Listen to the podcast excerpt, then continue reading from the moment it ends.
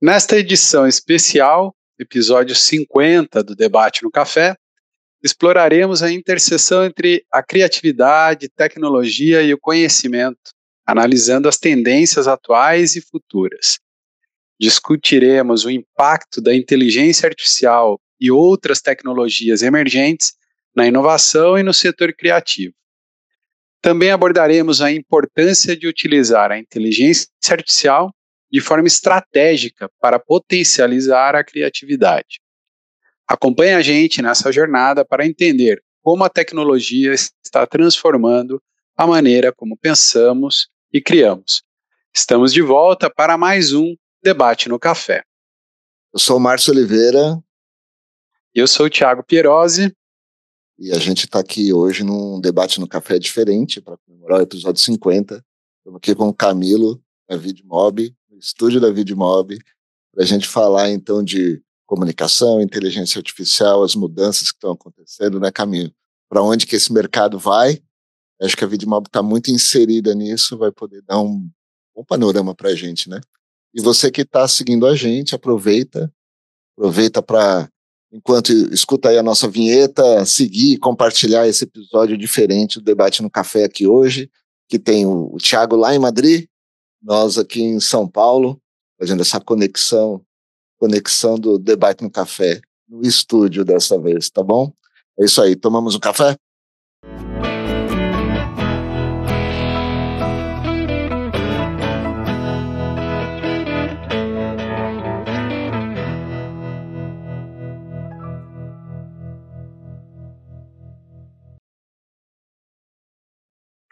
O Camilo tem mais de 20 anos na liderança em projetos estratégicos e gestão de alto desempenho em grupos de comunicação.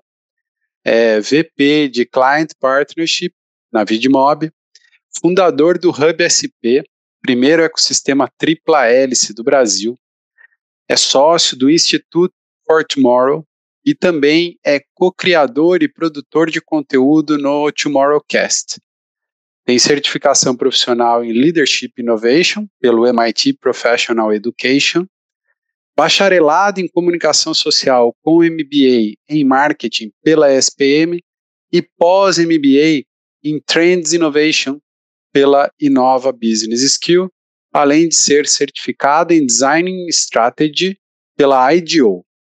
Camilo, seja muito bem-vindo ao 50 programa do Debate no Café.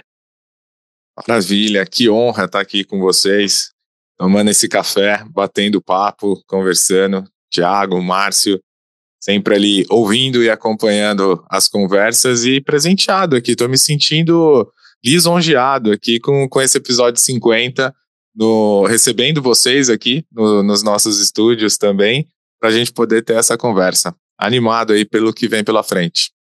Tá, e vamos começar brindando então, como a gente sempre faz no debate no café, tem que ter café. E aqui é um café especial dele. Bora! Olha aí. Tintim. Tintim.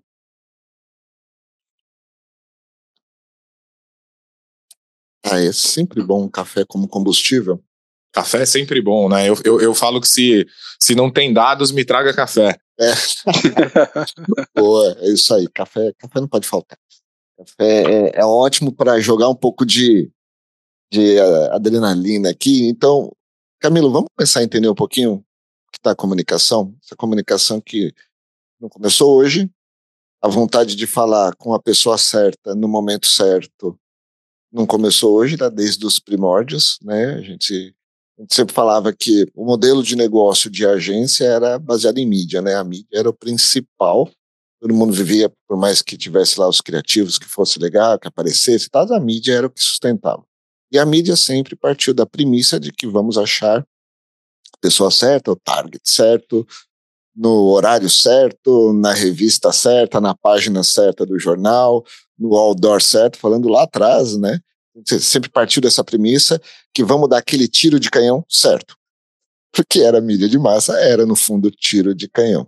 Isso vem evoluindo. Tecnologia ajudou, então, falando um pouco do, do movimento todo aí com a tecnologia, o marketing direto surgiu, os mailings no início, né, trabalhei muito com isso, então criava os mailings, agora a gente vai fazer comunicação dirigida. Isso veio evoluindo para CRM, para dados, Big Data, segmentação, ser mais assertivo. Hoje a gente está chegando com inteligência artificial. Então, vem esse panorama todo, muitas vezes ainda com mindsets antigos. Então, eu, eu, já falava isso quando eu tinha agência de marketing direto, que as pessoas querem fazer marketing direto de massa, né? Porque assim, vamos mandar, vamos mandar é, um milhão de mala direta. Falei, gente, pelo amor de Deus, né? É, vamos postar um milhão de mala direta. Depois virou, vamos mandar um milhão de e-mails. E vamos ficar contente com aquele taxa de clique de meio por cento, de retorno de 1%, porque a gente mandou um milhão, 1% de um milhão é muito, né? Enfim, é, mas como que isso vem evoluindo?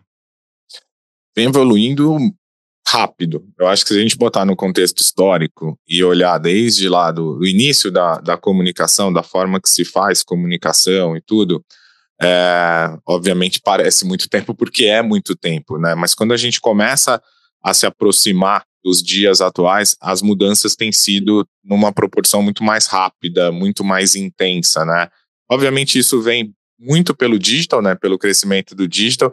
Eu costumo dizer que eu sou publicitário cabeça branca, então para mim né, essa essa equação que o Márcio estava trazendo de fazer é, o, montando ali o plano, o que que tinha no plano, como é que a gente levava o plano, era um plano de Excel que a gente conseguia mapear ali fazendo xizinho no, no, no Excel e se você fizesse ali quatro tiros bem dados ali no, no, nos meios certos, com o formato ali padrão e tudo, com aquela única produção que você fez, você ia ter sucesso, porque estava ali, estava desenhado e era muito mais. Eu não vou falar que era mais fácil, porque tem o contexto do tempo, de uh, o quanto a gente muda a forma de consumo, mas era mais simples, né?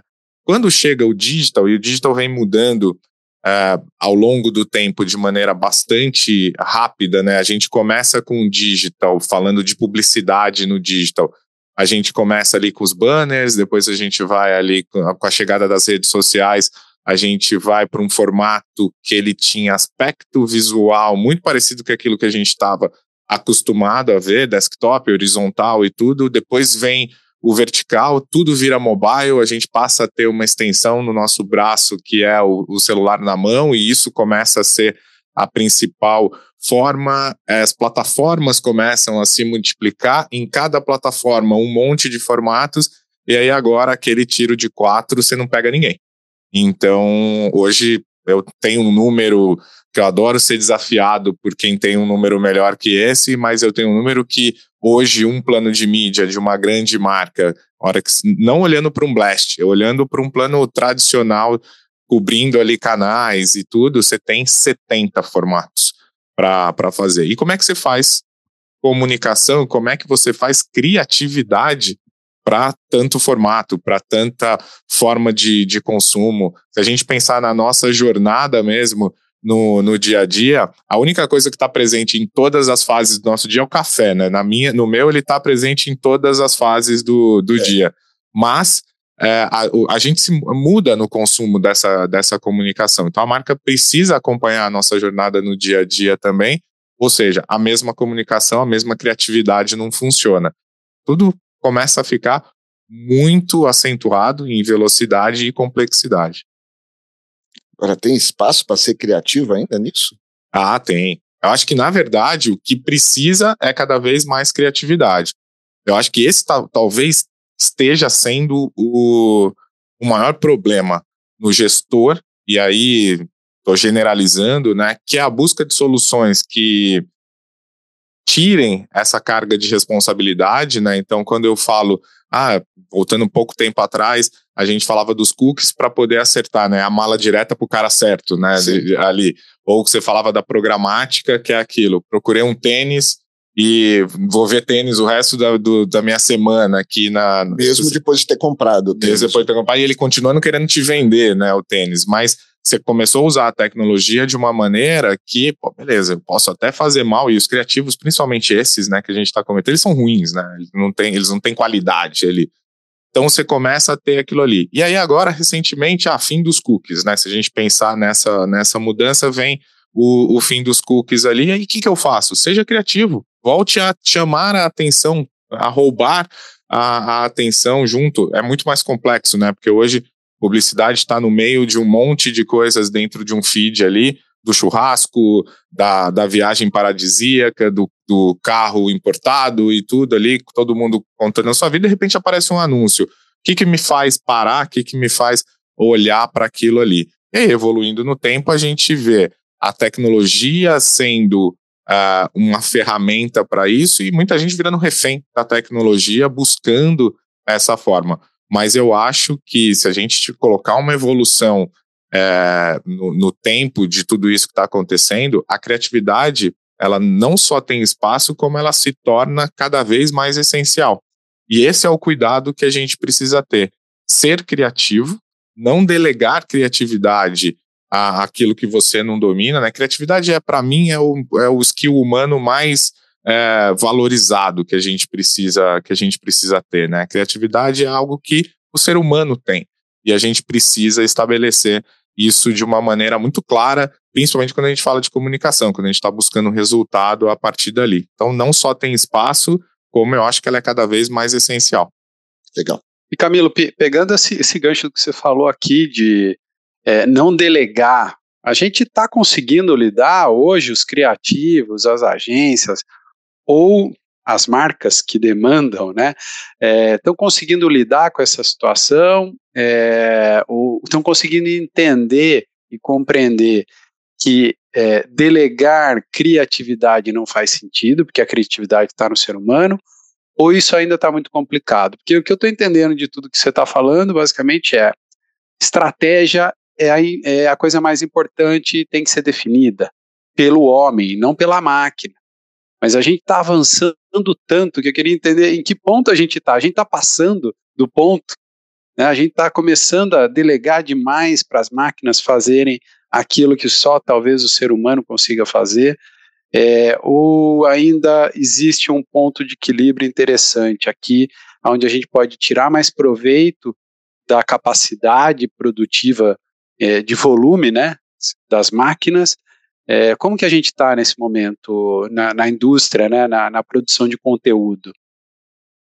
Eu acho que a gente tem vários é, fatores aqui. Quando a gente fala da indústria e traz a complexidade da indústria, acho que tem algumas estruturas funcionando melhor que outras, algumas regiões funcionam, regiões geográfico mesmo falando, funcionando melhor que outras, muito por conta de característica do mercado. Trazendo aqui para o nosso, nosso quintal, falando de, de Brasil, a gente tem uma complexidade na, na propaganda, quando a gente fala de investimento em mídia e de tudo que tem, que é um mercado altamente regulado, que é seguro, né? O negócio de agência é um negócio seguro, porque você tem uma regulamentação muito clara, o dinheiro da mídia está dentro na grande maioria das vezes, da empresa criativa, é, e aí vem esse questionamento da criatividade, porque por vezes o valor da mídia ele acaba sendo a contrapartida de criatividade, né? Ou seja, a criatividade não tem valor, mas eu te dou ela porque eu quero o seu, o seu dinheiro de mídia ali. E eu acho que essa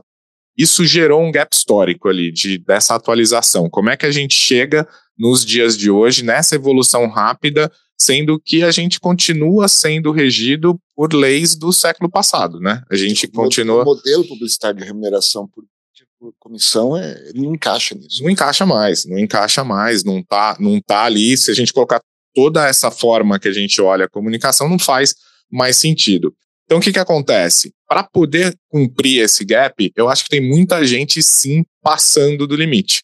Porque aí é, agora chegou alguma coisa que, que eu faço, né? E aí começa. Primeiro veio, eu chamo da sedução do volume, né? Que é as, as automações. Então é, nossa, eu preciso fazer muito criativo.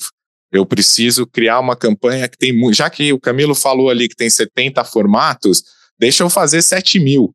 E aí eu vou colocar isso ali e tem uma máquina que faz, me devolve isso em minutos, então tá tudo garantido aqui. Vamos no. É, é, a, é a, estratégia da mala direta para é milhões é de coisa, pessoas, é. é a mesma coisa tá ali. E ninguém olha, né, que isso é o dispêndio de, de investimento, de, de foco, de estratégia, de tudo que, que a gente está colocando ali, né, as próprias ferramentas e dados de terceiro e tudo. Mas tem muita gente usando bem. E aí, quando a gente fala usando bem, eu coloco até a, a gente aqui no jogo, né? A gente está aqui na, na Vidmob E a Vidmob hoje ela é uma empresa, uma Martech, né, que orienta o gestor de marketing, o gestor de marca a tomar decisões. Baseado em quê? Baseado em dados. Se lá atrás a gente buscava a ter uma relação com o consumidor na troca de tempo, né? Conceito de mídia ali, né? Você me dá seu tempo de atenção, eu te, é, eu te entrego alguma coisa aqui. A gente está indo agora para uma relação muito mais íntima, muito mais estreita, e eu falo que é, não, não existe coisa mais íntima do que dados, então a gente começa a ter essa necessidade de gerir a partir de dados. E quem está fazendo isso, né, e não é de hoje que a gente fala de data-driven marketing ou de qualquer coisa que passe por essas terminologias que a gente adora criar, já está tirando vantagem a partir dali, né? Eu sei usar bem dados para orientar a minha decisão, ou seja, eu saio do volume e venho para a estratégia e venho para uma coisa mais orientada, onde eu sei o que eu estou fazendo, com quem eu estou falando, aprendo e, e retroalimento esse processo, já está na frente. Quando você fala de ferramentas que estão disponíveis hoje no mercado, que te oferecem mais ainda acuracidade, velocidade, escala em todo esse processamento, mais vantagem ainda. Aí a gente chega agora nos dias de hoje, imagino que a gente vai falar disso aqui, porque não dá para falar para não falar mais, né? Chega inteligência artificial e as pessoas estão olhando para o output da inteligência artificial, né? Tá olhando lá, ah, o Mini Journey, o Dali, o, o Firefly, eles, eu jogo lá uma frase e ele produz um criativo. Qual que é, qual que é a, riqueza, a riqueza dessa produção? É na execução, e aí volta de novo o volume, volta de novo o não está certo, ou o que você pediu né, para a máquina, o, o, antigo briefing que agora vai chamar prompt, né? É isso é, que estão direcionando para isso. Então, assim, tem muita gente olhando, e eu, eu faço reuniões diárias que a gente escuta do cliente, mas se cria com inteligência artificial? Assim, não, eu te dou o que você precisa fazer com inteligência artificial. Então, ali que tá. E aí, quem já tá com essa mentalidade, tá na frente. Mas tem o cara ali ainda que quer. E aí tem, separando a nossa indústria também, né? Tem aquele lado de vamos aproveitar e vamos ser inovador e vamos ser pioneiro e vamos usar isso da melhor forma e você vai lapidando esse diamante da, da melhor forma e tirando o resultado, ou aquele que quer correr para meter uma notícia na mídia e falar, ah, eu uso e tá aqui, né? Mas usa para quê? O que, que você está fazendo, né? É, essa coisa da inteligência artificial tem me incomodado um pouco, é, essa aceleração que as pessoas estão dando na, na, inteligência artificial, que parece que foi criada ontem, né? Mas a gente está falando mais uma coisa que é do século passado, inteligência artificial, e para muitos parece que ela nasceu em janeiro de 2023. Eu tenho essa percepção. Eu saí de férias, voltei e nasceu a inteligência artificial. Só que eu trabalho com inteligência artificial há sete anos, então é, a, a, gente tem um problema, eu acho que mercado publicitário, pô, o publicitário também vem desse mercado, né? Quase 30 anos ali, agências e tudo mais. É, a, a, gente tem uma mania de falar de volume. É, é tudo vira volume, né? até BV. Tudo vira volume. É, volume de pessoas, volume de comunicação, volume eu ganho por volume. Enfim, é, a gente vem olhando a inteligência artificial hoje como uma forma de ganhar escala. Escala é volume. Eu acho que esse choca totalmente com a questão de dados. Mesmo dados, a gente vem falando de volume, né? Volume de dados, big data, data lakes, e montando CDPs e um monte de coisa.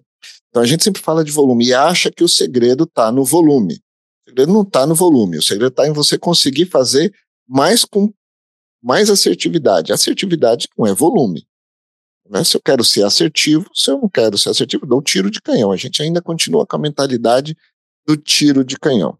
Sim. É, só que hoje a gente tem um comportamento do consumidor totalmente diferente na sua relação com as marcas. É, você falou da, de redes sociais, de o anúncio ser mais uma coisa no meio do feed. É, eu costumo falar que as empresas mudaram o que, que são seus concorrentes. É, as empresas não concorrem mais uma empresa de automóvel não concorre mais com outra empresa de automóvel. Isso mudou. Já mudou com o comportamento com várias outras coisas que vieram surgir. Mas a indústria de automóvel continua fazendo anúncio como no passado. Como no passado. Todos fazem. É, mas, na verdade, hoje a gente concorre. Isso aqui é o concentrador de concorrentes, que eu costumo chamar. Quando você abre aqui, eu não sei quantos aplicativos você tem no seu celular. Muitos. Uma vez eu contei, no meio eu tinha 180. Muitos. Eu sou, eu sou addicted de, de aplicativo. Eu é. testo e nunca deleto, então eles vão só juntando. Eu sou, eu sou exatamente Seu Thiago. Então, cara, eu tinha, eu tinha, mais de 180 aplicativos. Eu comecei a fazer, mas que eu uso realmente? Escrevi um artigo sobre isso. Falei assim, gente, por que, que eu uso um e não uso o outro? Quando eu estou nas redes sociais, estou olhando lá o feed, o que, que me chama a atenção? Na verdade, tem uma, uma pesquisa recente aí do, da PPN, mudou de nome agora, não lembro qual nome foi, que mostra que o, no Brasil, né, o Brasil é o segundo é, país no ranking de tempo no celular. No Brasil, a gente gasta um terço do nosso tempo acordado no celular. 70% desse tempo nas redes sociais. Então, hoje a concorrência das empresas, é, todas com todas, porque a gente está concorrendo pelo tempo da pessoa e pela atenção da pessoa. Então, a empresa de automóvel que está fazendo o seu feed lá no Instagram, ela está concorrendo com um influenciador, com um amigo, com a mãe do cara que colocou um outro post, que é o tempo e a atenção dele, é onde ele para e o que ele faz. Então, como se diferenciar? E como que a tecnologia, a inteligência artificial pode vir para ajudar com os dados e trazer esse olhar de estratégia, de relevância, porque a gente tem que conquistar relevância as marcas hoje estão ficando para trás né, na questão de relevância. Até porque, começando a falar um monte de coisa aqui, um monte de comportamento. A gente tem os influenciadores, você confia mais em quem? Né? No que a marca fala dela mesmo, que esse é um outro mindset, a gente continua as marcas querendo falar bem delas o tempo todo é, e não gerar conteúdo e não, de fato, trazer relevância. Como que você enxerga tudo isso e como que a inteligência artificial pode vir ou os dados, inteligência no sentido de dados também pode vir e ajudar a empresa a mudar a sua forma de pensar e as agências também. A gente tem duas horas, é isso, para essa é, resposta? Cara, pode ir. Vamos indo. A gente não, não tem outros podcasts aí que faz sete horas. Vamos fazer um debate no café, só ir repondo o café. Já que é, é comemorativo, vamos até onde precisar. É, porque é complexo. Essa resposta é, é. é, bastante complexa. Eu vou tentar ser simplista no início do, do raciocínio aqui, né? E principalmente para trazer a inteligência artificial de volta aqui para o nosso café. A inteligência artificial, ela já diz, né? Ela emula, ela é artificial de alguma inteligência que é a inteligência humana. Se a gente evoluiu para isso, que a gente consome, né? Um terço do nosso dia olhando para o celular eu acho que é isso, né? Às vezes a gente fala, ah, a gente consome um terço do nosso dia olhando para o celular e tal, parece um pecado. Mas não, tem muita gente fazendo negócio, tem muita Sim, gente. várias coisas é, Fazendo uma série de, de atividades ali. O, o, o mobile virou uma ferramenta para muita coisa, né? Tá aí o WhatsApp, tá aí todas as, as ferramentas aí que transformam mesmo é, negócio. E às vezes a gente não percebe isso, porque você coloca esse dado, ah, eu gastei X horas do meu dia na tela do, do celular. Aí você fala, mas quantas redes sociais você tem? Aí ele fala, ah, eu não tenho redes sociais, porque eu cansei do, do Facebook, na política eu larguei o Facebook, no o LinkedIn eu não olho mais, e não sei o que e tal. Mas se o cara tem no mínimo ali um WhatsApp, no mínimo uma, uma ferramenta onde ele vê foto da família, alguma coisa, ele já tem esse comportamento igual. Né? E ali ele também vai receber a essa tentativa de comunicação da marca, que até aí é uma tentativa. O que, que as marcas precisam? Entender a cabeça do consumidor, entender como é que ele é, funciona naquele momento e emular. E aí a gente volta então para a definição simplista da inteligência artificial. Ela tem que ter a capacidade de fazer com que aquele comportamento seja emulado e ela possa, então, fazer com que quem está utilizando ela se oriente da melhor forma para que tenha proveito nessa relação. Quando a gente faz isso na, na publicidade, a gente antigamente tinha lá os grupos de estudo, as pesquisas que alimentavam e davam ali um norte e tudo. Hoje não dá mais tempo, né? Você falou da escala, você falou da escassez de tempo e tudo da abundância de dados e tal. Então a gente precisa ter isso de uma maneira muito mais veloz. E hoje a gente tem inúmeras ferramentas que te trazem essa resposta do consumidor, né? Quem está ali na frente de mídia recebe ali os analíticos de como aquele criativo está sendo consumido, por exemplo, naquilo ali. A gente tem do lado de cá na Vidmob uma capacidade de entender como cada um do elemento criativo que está naquela peça vai impactar nesse resultado do analítico de mídia e vai trazendo isso. Isso é a capacidade da inteligência artificial. ela começa então a trazer essa granularidade de gerar semelhança entre uma máquina e o ser humano. Para a máquina substituir o ser humano? Não. Para a máquina trazer o melhor para o ser humano, para a máquina dar mais qualidade para o ser humano. E esse é o segredo quando a gente fala de inteligência artificial.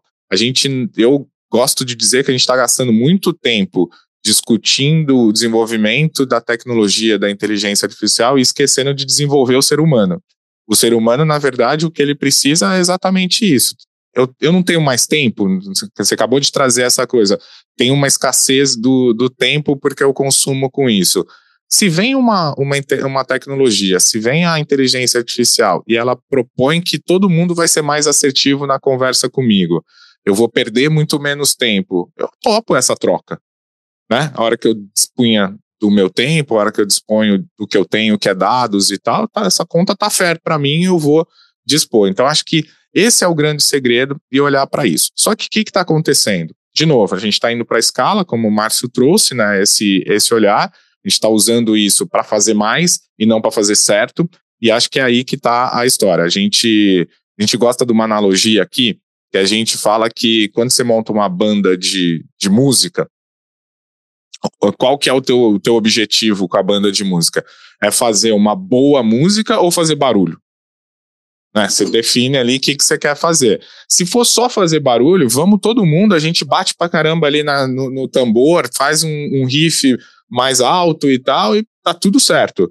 Mas isso não vai atrair ninguém. Isso não, não vai te dar sucesso nessa relação. Do outro lado, quando você faz uma boa música, você não precisa nem ir muito longe, né? Você começa ali a coisa a funcionar, você começa ali trazer essa relação empática, você começa ali ter elo de emoção, que é onde historicamente a gente sabe que é o que funciona na, na publicidade. E hoje a gente tem a capacidade de entender o que, que o Márcio quer, o que, que o Thiago quer, o Thiago lá em Madrid, num momento e num contexto diferente do nosso, então, a comunicação precisa ser de alguma forma diferente, e isso o dado traz.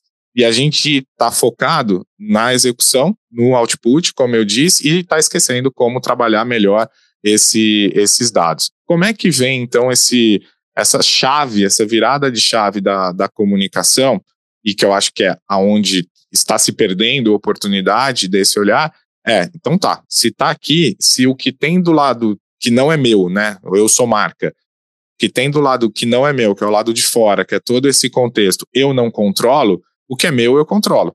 Então, como é que eu desço cada vez mais na capacidade que eu tenho de ter dados que são únicos porque são meus e que eu entendo o meu consumidor, que são dados de pontos de contato que eu tenho do meu consumidor, isso tudo me enriquece, me deixa único para poder direcionar o que eu vou fazer lá na ponta e orientar melhor essa execução criativa. Então a questão da escala, ela acaba não fazendo mais sentido, né? Porque a, o que você precisa de escala é a capacidade de você analisar dados. Ninguém está olhando para isso, né? No, no, grande no grande balaio ali, ninguém está olhando para isso. Você precisa ter escala em processar dados, em, em, capacidade de transação, em tudo isso, que é a grande falha de back-offices de tecnologia, né? A gente está tá vendo aí uma série de tentativas de escalar a tecnologia que param exatamente no que você tem de capacidade de fazer isso, né? E aí vem algumas coisas que eu eu estava em, em Austin esse ano e o Hurley trouxe uma, uma um dado ali que ele se, se, a gente deixa passar ele batido, ele passa batido porque a gente está vivendo isso, mas se você presta atenção, você você fala caramba, é verdade. Ele trouxe que a gente vai viver os próximos sete anos de uma intensidade e de uma mudança de execução, de comportamento, de tudo que a gente nunca viveu na história. E aí ele remonta lá a humanidade e tal, que essa, esses próximos sete anos. O que, que tenha para acontecer nesses próximos sete anos? Tem, por exemplo, o que aconteceu agora com a conversa, pelo menos, da inteligência artificial, a massificação, tem a, a computação quântica, por exemplo, chegando na, na sequência. O que, que computação quântica vai dar? Capacidade de processamento, velocidade, ela vai te trazer um monte de coisa ali que vai virar ferramenta para quem usa bem inteligência artificial. Agora, se estiver usando inteligência artificial errada, não vai adiantar de nada é, isso que vem. Então, essa conjunção de coisas e tecnologias e formas que tem ali, ela vai te tornando cada vez mais poderoso, cada vez mais super poderoso, é nessa relação que você precisa ter. E aí, só para fe tentar fechar aqui de alguma forma essa, essa questão, você trouxe uma indústria e uma, que, que existiu por conta de uma mudança de comportamento, da, não só do consumidor, mas muito por conta de quem percebeu e começou a fazer isso de maneira correta, que é a Creator Economy, que é trazer essa economia vinda do criador, que começa lá atrás com o blogueirinho, depois ela vem para o influenciador, que tem essa capacidade. Hoje o influenciador, ele não influencia se ele não for verdadeiro, e dá para saber se ele não está sendo verdadeiro, né? Se aquela, ah, isso aqui é um publi e esse cara não usa isso, não, não é possível que ele, que ele usa isso e tal. Hoje você tem certeza, porque basta uma olhada no stories desse influenciador para você ver se aquilo que ele está fazendo é uma verdade, se tem contexto, se está ali ou não, né? O influenciador não é o garoto propaganda de antigamente. Não é mais o garoto propaganda. Tem muita marca ainda usando o influenciador como garoto propaganda. Esse influenciador, ele trouxe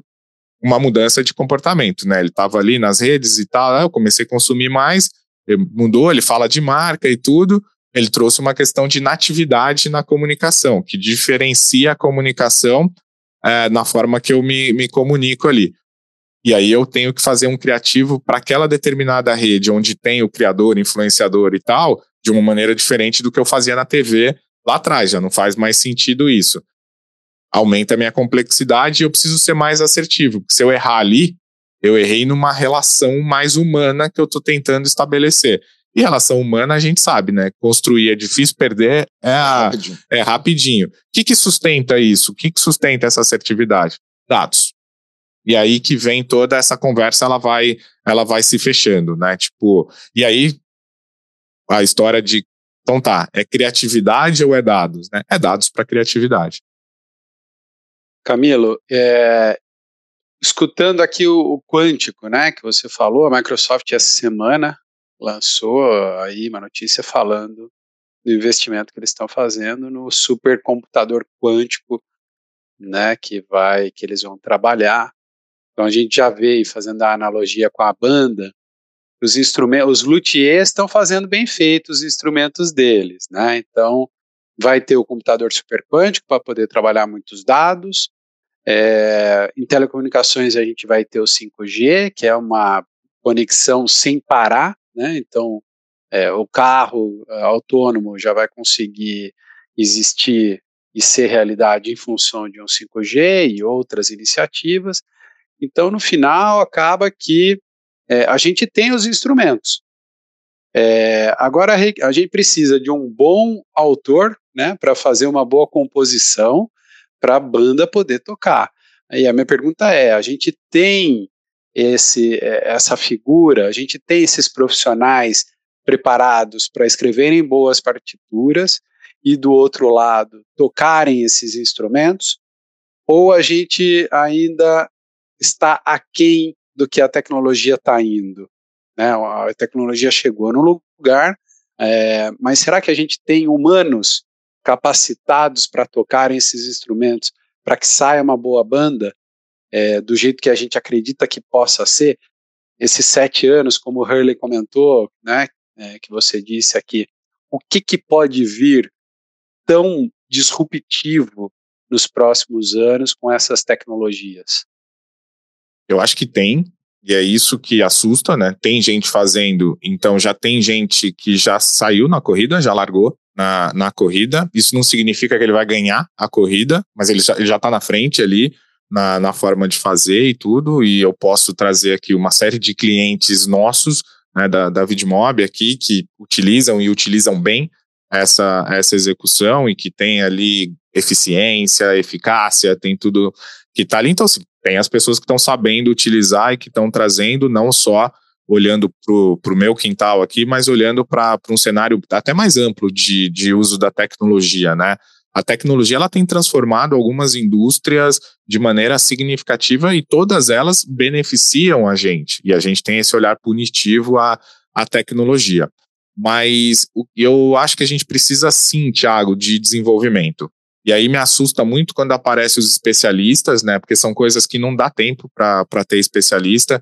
Antigamente, para você ser especialista em alguma coisa, você tinha que defender uma tese científica, ser comprovada e tal. Isso leva tempo. Se a gente não tem tempo, você precisa ter uma qualidade disso. E as pessoas estão virando especialistas de Instagram, especialistas de, de LinkedIn, especialistas rasos nessa, nessas conversas, né? E esse é o cuidado que eu acho que precisa ter, porque parece que tem muita gente ali desenvolvida, mas ainda é muita, na minha opinião, ainda é muita espuma, ainda é muita fumaça é, dentro disso. E, e aí precisa, assim, de uma, de uma evolução, precisa, assim, de comprovações, precisa, assim, de entender como é que isso, de fato, vai, vai impactar.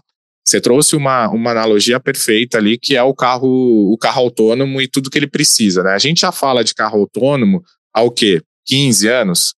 Por aí, em massa, né? A gente está falando dessa conversa de carro, carro autônomo há, há um bom tempo já. E aí, a gente, se a gente pegar a história do, do carro, né, o carro ele, é, ele vem para substituir as carroças puxadas por, por cavalo. Aí acharam que aquilo ali era muito perigoso, colocaram o ser humano na história, só que ele não estava dentro do carro, né, ele vinha na frente avisando que tinha um carro que vinha ali. Aí isso vem, evolui, e a gente está há mais de 100 anos dirigindo carros. E ninguém falou que isso precisava acabar. Ah, vamos acabar com dirigir carros?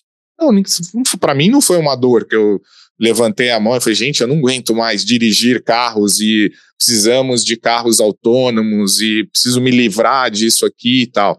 E aí começa a conversa de carro autônomo que barra numa série de questões de tecnologia e numa série de questões éticas. A gente não falou de ética aqui, mas eu acho que é o maior pecado que a gente tem quando fala de tecnologia, não fala de ética porque a, a ética ela precisa ser atualizada da mesma forma que a gente atualiza software, que a gente atualiza tecnologia. E a gente também, né? O nosso arcabouço ético, eu gosto que arcabouço voltou a ser uma palavra a ser utilizada agora, é, né? Então, é, esse arcabouço vem de passado histórico, né? De coisas que a gente cria como valores e tal, e que a gente precisa trazer. Porque senão a gente vai achar que o que está sendo proposto pela tecnologia é, contradiz o que a gente entende como ético de, de ser feito. Então, aí a gente tem então o carro ali autônomo que vai precisar do 5G, que precisa de uma mudança de, de regulamentação, que precisa de uma série de da computação quântica, ele precisa de uma série de coisas para ele funcionar. Mas ele não vai deixar de, de, de, ele não vai ser único e deixar de existir o carro com motorista. O carro com motorista ele vai continuar existindo ele vai continuar é, sendo algo, ele não vai substituir, ninguém mais vai dirigir carro, porque agora tem, tem carro autônomo. Mas ele vai trazer um ganho nessa relação. Ele vai trazer, talvez, melhorias dessa relação, que é o que a gente espera de tecnologia. Quem está nessa indústria, quem está olhando para isso, quem está acompanhando isso, vai estar tá tirando uma série de vantagens. Né? Se não está tirando direto para essa indústria, está tirando para indústrias paralelas nesses aprendizados, né? Tá aí todo uh, os, os, grandes tecnocratas ali que sempre tem ali ou uma empresa de, de, carro autônomo ou uma empresa de carro elétrico ou alguma coisa ali, que é um bom balão de ensaio, muito mais barato que criar foguete e ficar é, tentando desenvolver tecnologia em deep tech, né? Nesse, nesse ponto. Então, eu acho que tem muita coisa para acontecer. Nem tudo que vai acontecer vai substituir a capacidade humana de fazer. E eu falei nem tudo, porque tem uma série de coisas, aquilo que é humanamente impossível da gente fazer. Se eu virar aqui e falar assim, gente, hoje, no final da tarde, a gente precisa entregar os 200 próximos episódios do Debate no Café, a gente precisa ter roteiro aqui para tudo isso. É humanamente impossível da gente fazer isso. Existe uma tecnologia que nos ajude a pelo menos criar essa estrutura e nos deixar ali planejado para ah, deve existir. Então vale a pena. Então isso é uma, um ganho que, que a gente vai ter ali. É o humanamente possível para poder colocar. Algumas coisas, e aí até pegando Caifuli ali na, na NIU, que é para mim uma das grandes referências da inteligência artificial, da forma que a gente olha aqui, ele fala, né, que é, alta empatia, baixa empatia, é, alta criatividade, baixa criatividade, ele cria aquele quadrante que a gente está acostumado a ver o que está com baixa empatia e, e, e, e, baixa criatividade vai ser substituído. Vai ser substituído porque é braçal, porque é, é humanamente possível e tal, né? A gente erroneamente já usou uma série de expressões aí para isso, mas é aquilo que ninguém quer fazer. É aquilo que eu não quero gastar meu tempo aqui. No oposto a isso, tá? Para não ganhar, não gastar muito nosso tempo aqui, no oposto a isso tá alta, de alta empatia com alta criatividade. Aonde está ali? Tá o marketing, tá a comunicação, tá a venda, tá a arquitetura, tá uma série de coisas que estão ali. Esse cara ele não vai ser substituído. Por quê? Porque necessita criatividade, necessita de skills humanos que não tem tecnologia para substituir dentro dessa, dessa execução.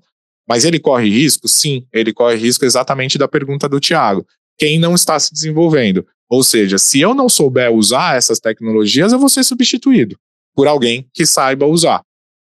Que pode ser até minha filha, de 10 anos, que usa melhor a inteligência artificial do que eu de alguma forma, porque ela é nativa disso. E a gente está agora numa, numa mudança que pouca gente também traz para a luz, né? A gente está deixando pela primeira geração chegando no mercado de trabalho que é nativa digital. Nós somos, somos todos migrantes digitais. Então, para eles, a lógica é muito mais simples do que para entrar na nossa cabeça da forma que é. Eles vão fazer muito mais rápido, eles vão entender muito mais rápido, eles vão trazer isso. Ou seja, eles vão estar muito mais preparados que a gente, e aí sim eles vão substituir a gente. É, esse é o, o ponto do. Estamos atrasados no desenvolvimento humano, estamos atrasados no desenvolvimento acadêmico, e eu acho que isso é importante quando a gente olha, e a gente está muito evoluído no desenvolvimento da tecnologia. É, você falou dessa geração nova que está chegando nativa digital no mercado de trabalho e virando consumidor. Sim, decidindo sim. a própria com o seu dinheiro, né? Isso também muda tudo. Agora, vamos trazer então o assunto da, da ética e de legislação para isso. Há, há, um tempo já a gente vem falando é, de ética de redes sociais, do uso dos dados, LGPD nasceu um pouco por conta disso. Ah, o mercado publicitário de comunicação sempre teve a tendência de autorregulamentação, né? daí surgiram todos os conselhos, CONAR e tudo mais. Ah, mas agora, com a inteligência artificial, é, dando essa, esse ar de massificação, ou seja, as pessoas caindo na ficha que posso acessar, é, isso voltou à tona. Voltou à tona no sentido não só de discutir ética, de forma de usar, mas de como regular isso. Eu acho que talvez o mercado não tenha a capacidade de se autorregular nesse sentido. Como que você enxerga essa questão de ética? A ética tem que mudar? Qual que é essa, essa visão e, e como que tem que entrar a questão de regulamentação? Na Europa, se não me engano, parece que já está entrando, já estão colocando alguma coisa de regularização, de, de legislação em cima de inteligência artificial. Aqui no Brasil é meio, meio nebuloso essa discussão ainda. Como, como que você enxerga essa, esse ambiente todo de regular, de lei ou de ética? Enfim, como que você enxerga isso? Como que seria um bom caminho? vou separar ética e, e, e regulação aqui. Tá eu sou a favor da, da regulação. Tá. Acho que a regulação ela precisa existir de alguma forma, mas é, é, de novo, a gente não precisa correr com ela. A gente precisa primeiro entender o que a gente vai regular. E a gente precisa ter um sistema que nos possibilite evoluir da mesma velocidade, evoluir com a regulamentação da mesma velocidade que evolui a tecnologia. Você trouxe o Brasil, vou usar o Brasil como como exemplo, eu estou de alguma forma inserido nessa, nessa conversa, mas o Brasil tem um grupo de estudos desde março do ano passado, março de 2022, aonde está sendo discutido a regulamentação da inteligência artificial. Bom, eu falei aqui há minutos atrás que para a gente ter uma sensação que inteligência artificial nasceu em janeiro de 2023. Se, se essa discussão começou em março de 2022, ela previa esse boom agora? Não. Né? Esse boom aconteceu por uma simples é, fato, não vou falar que é midiático, mas aquela forma também de redes sociais, também da comunicação, do antigo boca a boca, por conta de uma ferramenta de inteligência artificial chamada ChatGPT, que apareceu na mídia naquele, naquele momento, né, no, no, no janeiro ali de 2023, as pessoas começaram a olhar para aquilo, milhões e milhões e milhões de pessoas testaram aquilo ali, que não usam mais hoje, algumas trouxeram para o seu ambiente de trabalho, e aí aparece ali. Então, assim, tudo isso foi tudo isso estava previsto? Obviamente não estava previsto, né? A gente tá, tem esse cenário ali desenhado, mas eu já, estava antes discutindo a regulamentação da inteligência artificial. Só que inteligência artificial, em algumas indústrias, ela vem lá de 1950 para 60, né? Indústrias que, de fato, são mais é, poderosas do que a nossa de, de comunicação ali, ou que tem um impacto muito maior, vamos assim dizer. E a gente está olhando muito para essa discussão e muito para essa questão da inteligência artificial nas redes sociais, a inteligência artificial na tecnologia de relacionamento, né, direto ali. Mas, de novo, inteligência artificial não é nada novo. Então, a gente. Vamos olhar para o passado, trazer para o contexto de hoje, vamos olhar para o futuro e fazer um backcasting ali, né? Começar. Então, se a gente vai chegar para isso aqui, o que, que a gente precisa fazer? Ou para chegar ou para não chegar. E ali começar a trazer essa regulamentação. Então, e aí começou-se agora a correr com a história, por quê? Porque veio a história do chat, GPT, veio algumas é, alguns países, acho que a Itália foi o primeiro a barrar ah, o uso escola, e, e trazer algumas também. coisas, Estados Unidos tentando ali de alguma forma regular, o CEO da OpenAI ia ao Senado americano lá com a cara de assustado prestar é, um depoimento onde ele mesmo afirma e fala, eu não tenho controle sobre o, sobre o que eu criei, né? E é isso, é, a gente está delegando, né? Voltando lá no começo da nossa conversa, a gente está delegando a quem não tem essa, essa responsabilidade é, muito clara ali na, na história. Então, assim, precisa de regular, o que não pode é correr e o que não pode é, dentro de um sistema legal que existe hoje, e aí falando aqui do nosso Brasil, mas que não é tão diferente no, no resto do mundo, precisa ter velocidade para atualizar. Você trouxe aqui, Márcio, a autorregulamentação da publicidade. Eu não sei te dizer, talvez você saiba me dizer, quanto tempo faz que ela não é atualizada. Deve ter, deve Estamos falando de décadas, né? décadas né? É. E ela não está atualizada. E a gente está falando aqui que mudou tudo no, nas últimas décadas, né? Então aí não pode ser, ser regular uma coisa que é, você pode proibir. E aí a gente entra numa coisa que se isso é bom ou não. A regulamentação é boa, a, a proibição, eu, que é o que fizeram aí que a gente comentou, aí eu já não, eu já não concordo. Isso excessa desenvolvimento, isso excessa uma série de coisas. Por, por outro lado, é, a gente tem essa questão do, da, da, da, questão ética e desse cuidado que a gente tem de trazer é ético. Se a gente olhar um monte de coisa que acontece agora, a gente vai questionar ética, a gente vai questionar. Se eu olho para minha filha e falo, na minha época isso aqui não era permitido ser feito, mas uma atualização histórica, alguma coisa ali faz sentido isso estar dessa forma. Uma geração Z que está que tá aí chegando no, no ambiente de trabalho, como o Márcio comentou, como consumidor, que tem princípios e valores é, éticos diferentes do nosso ali, né? Essa questão do carro, né? Eles não têm um apego que a gente tem é, pelo carro, e aí você pergunta por quê? Os porquês são valores. E não é valor monetário, né? São valores que eles carregam, que eles criaram.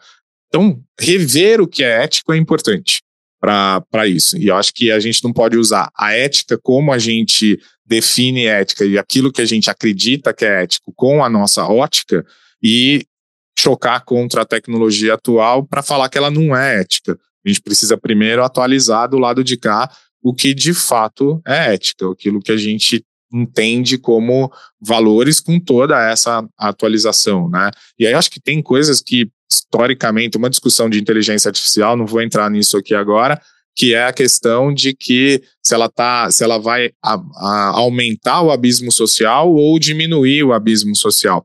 Eu espero, como dentro da indústria, eu espero que, obviamente, ela diminua o abismo social, mas a gente bota a luz no que ela vai criar mais abismos é, sociais, ela não vai ser diversa e tal, que são todos os desafios que tem-se no desenvolvimento da, da tecnologia.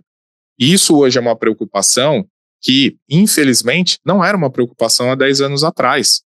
As pessoas desenvolviam sem olhar para isso, sem olhar para esse lado humano que a tecnologia impacta, né? Então, de novo, né? Acho que são duas coisas separadas ali. Acho que é uma revisão do que é e o que não é ético. E acho que não é uma permissão Acho que é uma revisão mesmo, e tem coisas que vão ser melhores, tem coisas que, que vão ser piores, e do outro lado, uma regulamentação. Mas uma regulamentação que ela não pode ser à luz dos últimos acontecimentos. Ela tem que ser à luz dos próximos acontecimentos, né? é. né? E isso é o grande desafio. Nem dos últimos e nem dos medos. Sim, né? sim. Tá bom. E Camilo, falando então dessa, de todo esse potencial, né, e você que participa de tantos eventos e sempre está super antenado com as inovações, o que, que você tem ouvido que pode ser extremamente disruptivo, né, que possa trazer, quais vão ser os setores que prometem maiores mudanças quando a gente fala de não só de inteligência artificial, mas qualquer outra nova tecnologia que venha surgindo, é, onde está essa, não sei se uma mina de ouro ou uma mina de oportunidades.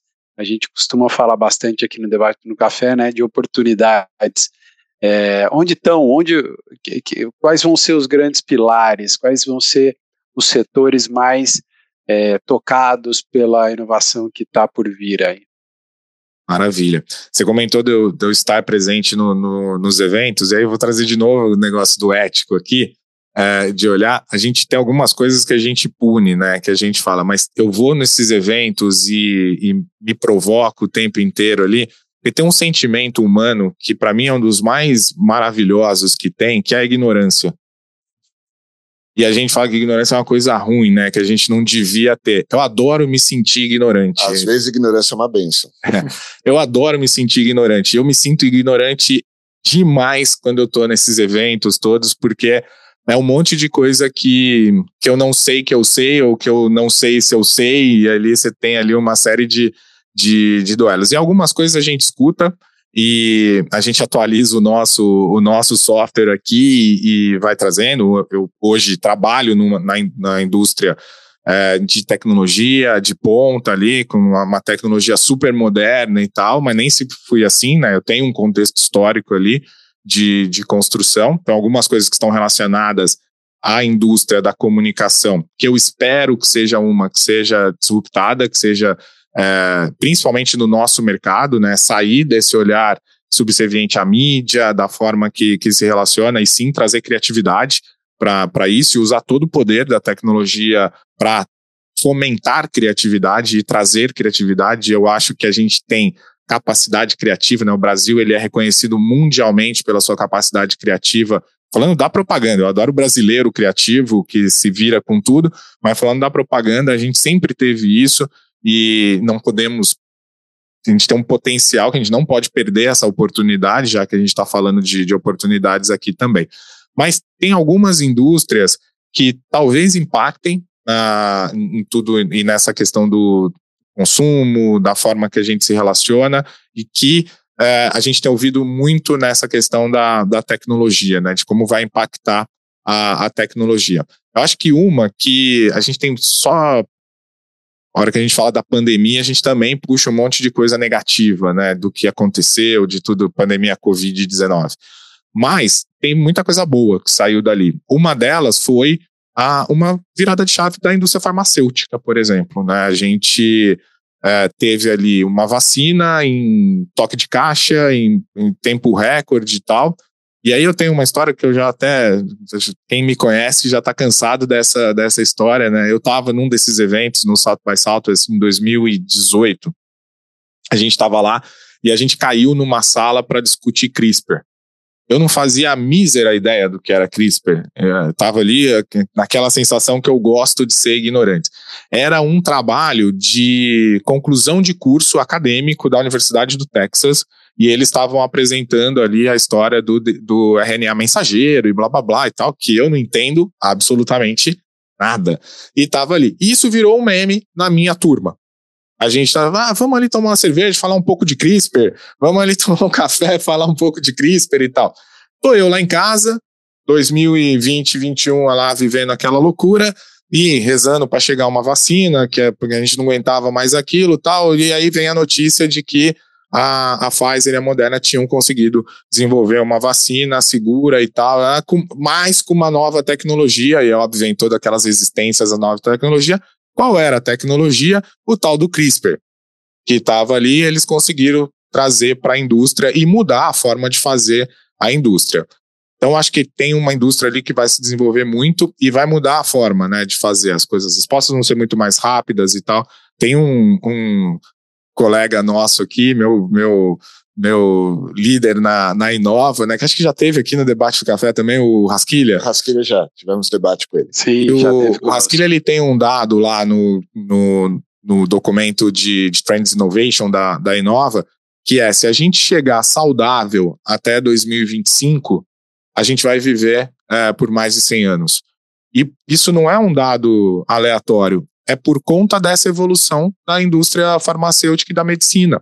Se eu chegar saudável, o que essa indústria tem para os próximos dois anos, né? A gente está falando de 25, o tempo para os próximos dois anos me dá essa capacidade de viver por muito mais tempo. Então, esse é um, um ponto que vem e que vem muito dessa, dessa indústria. Outra indústria que vai se desenvolver muito a partir da tecnologia e de tudo que está acontecendo é o mercado financeiro, sobretudo o mercado bancário, né? Por conta de tudo que uh, vem aí como novas tecnologias. O Thiago trouxe ali a questão do, do 5G, a gente traz aqui o blockchain, a gente traz as criptos e tudo, e caminhando para uma coisa que parecia utópico a gente falar disso há meses atrás, por que não uma moeda única global? se você não tem mais regulação local.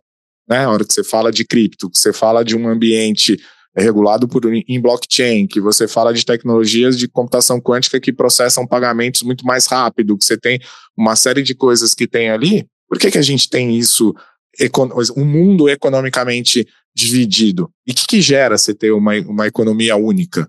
Né? Primeiro, nivelar pela, pela, pela média ali, que não vai ser boa. Mas como é que a gente consegue construir isso é, a partir dali? Logística, é uma indústria que vai se desenvolver muito por essa capacidade, e aí não é por isso que todos esses tecnocratas têm lá suas empresas que têm base tecnológica em logística. Então, assim, tem muita indústria que vai se desenvolver muito a partir dali. Eu acho que a, a nossa indústria da comunicação ela está entre elas e aí não só na propaganda, na forma de relacionar, que como a gente vem é, observando está acelerada e, e, precisa acelerar de alguma forma, mas na forma que a gente se, se comunica mesmo, né? A gente tem algumas coisas na, na, no, na forma de comunicar, né? Quantas vezes você fala com a sua mãe, com o seu pai é, no seu ano? A hora que você põe a tecnologia, você pode não ter presença, você não pode ter ali, mas ah, eu nunca falei com a minha mãe por vídeo antes da pandemia. Hoje eu só falo com a minha mãe por vídeo, porque para mim é importante olhar no olho dela e saber, porque às vezes ela não vai me falar que ela tem alguma coisa, eu vou olhar no olho e vou saber que tem.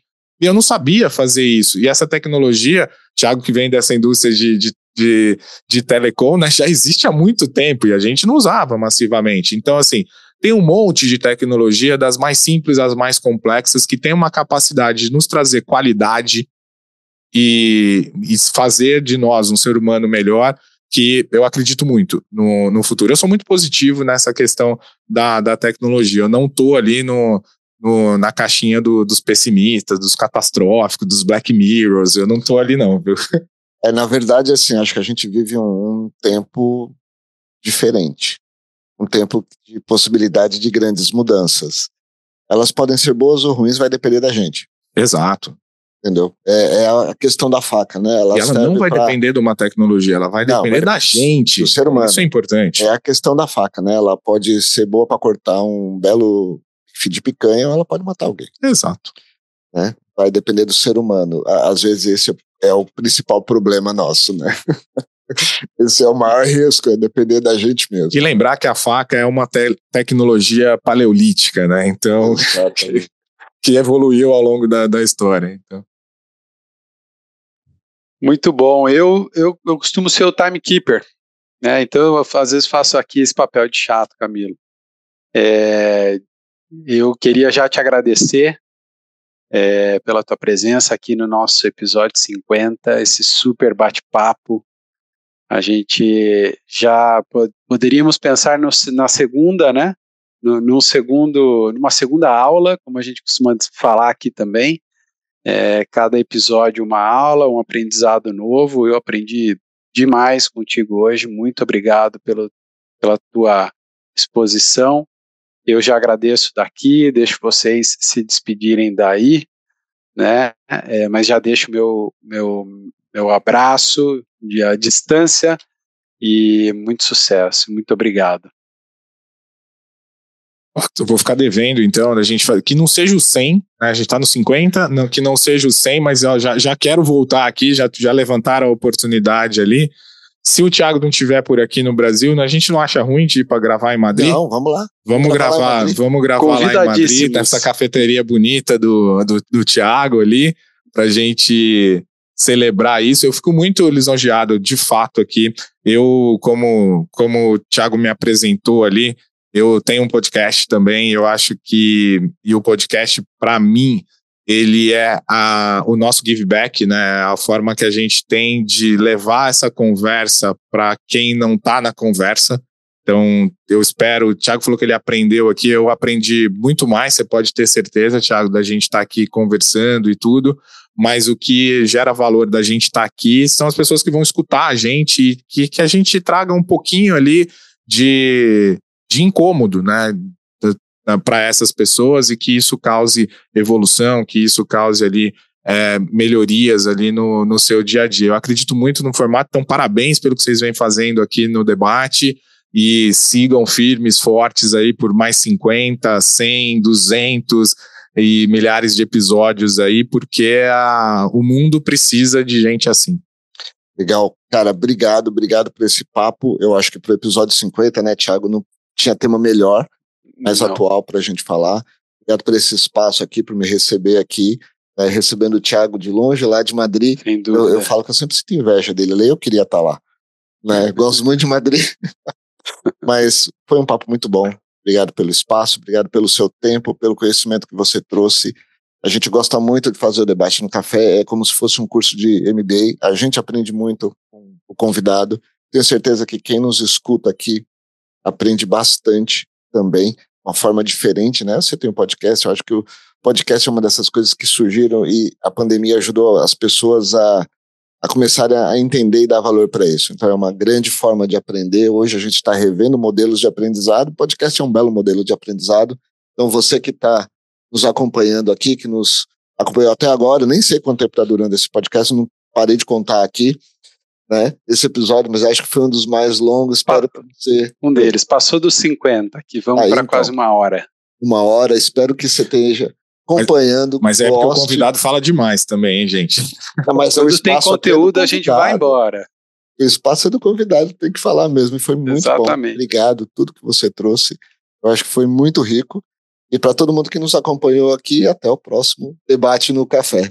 Tá bom? Um abraço, gente. Obrigado. Um abraço. Obrigado.